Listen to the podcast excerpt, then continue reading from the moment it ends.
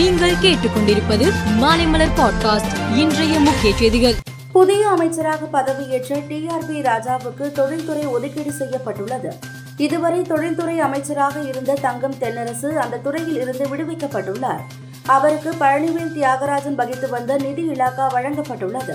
மேலும் திட்டம் மனிதவள மேம்பாடு பென்ஷன் புள்ளியியல் மற்றும் தொல்லியல் துறைகளையும் தங்கம் தென்னரசு கவனிப்பார். செய்தித்துறை அமைச்சராக இருந்த சாமிநாதன் வசம் கூடுதல் இலாக்காக்கள் கொடுக்கப்பட்டுள்ளன. அவர் தமிழ் மொழி தமிழ் கலாச்சாரம் தகவல் பட தொழில்நுட்பம் உள்ளிட்ட பொறுப்புகளை கவனிப்பார் என்று அறிவிக்கப்பட்டுள்ளது. பழனிவேல் தியாகராஜனுக்கு தகவல் தொழில்நுட்பம் டிஜிட்டல் சேவை துறைகள் ஒதுக்கீடு செய்யப்பட்டு உள்ளன. இதுவரை தகவல் தொழில்நுட்பத்துறை அமைச்சராக இருந்த மனோ தங்கராஜுக்கு பால்வள மேம்பாட்டுத்துறை ஒதுக்கீடு செய்யப்பட்டுள்ளது. ஹுண்டாய் நிறுவனத்துடன் இருபதாயிரம் கோடி ரூபாய் முதலீட்டுக்கான புரிந்துணர்வு ஒப்பந்தம் முதலமைச்சர் மு க ஸ்டாலின் முன்னிலையில் கையெழுத்தானது. அப்போது பேசிய முதலமைச்சர் நிர்வாக வசதிக்காக அமைச்சர்களின் இலாக்காக்கள் மாற்றப்பட்டுள்ளது என்றார். அமைச்சர்களின் இலாக்காக்கள் மாறினாலும் தொழில்துறையினருக்கு முழு ஆதரவு அளிப்போம் என்றும் அவர் கூறினார்.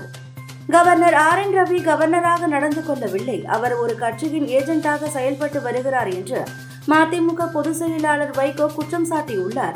கவர்னர் அவரது பதவியில் நீடிப்பது தமிழகத்திற்கு நல்லதல்ல என்றும் வைகோ தெரிவித்துள்ளார். குடிமை பணிகள் அதிகாரிகள் நியமனம் தொடர்பான விஷயத்தில் அதிகாரம் டெல்லி அரசுக்கு உள்ளதா?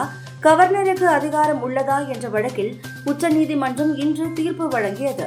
அப்போது டெல்லியில் துணைநிலை கவர்னரை விட முதலமைச்சருக்கே அதிகாரம் இருக்கிறது என்றும் டெல்லி அரசின் அன்றாட நிர்வாக நடவடிக்கைகள் அனைத்தையும் மேற்கொள்ள மாநில அரசுக்கே அதிகாரம் உள்ளது என்றும் உச்சநீதிமன்றம் தெரிவித்தது.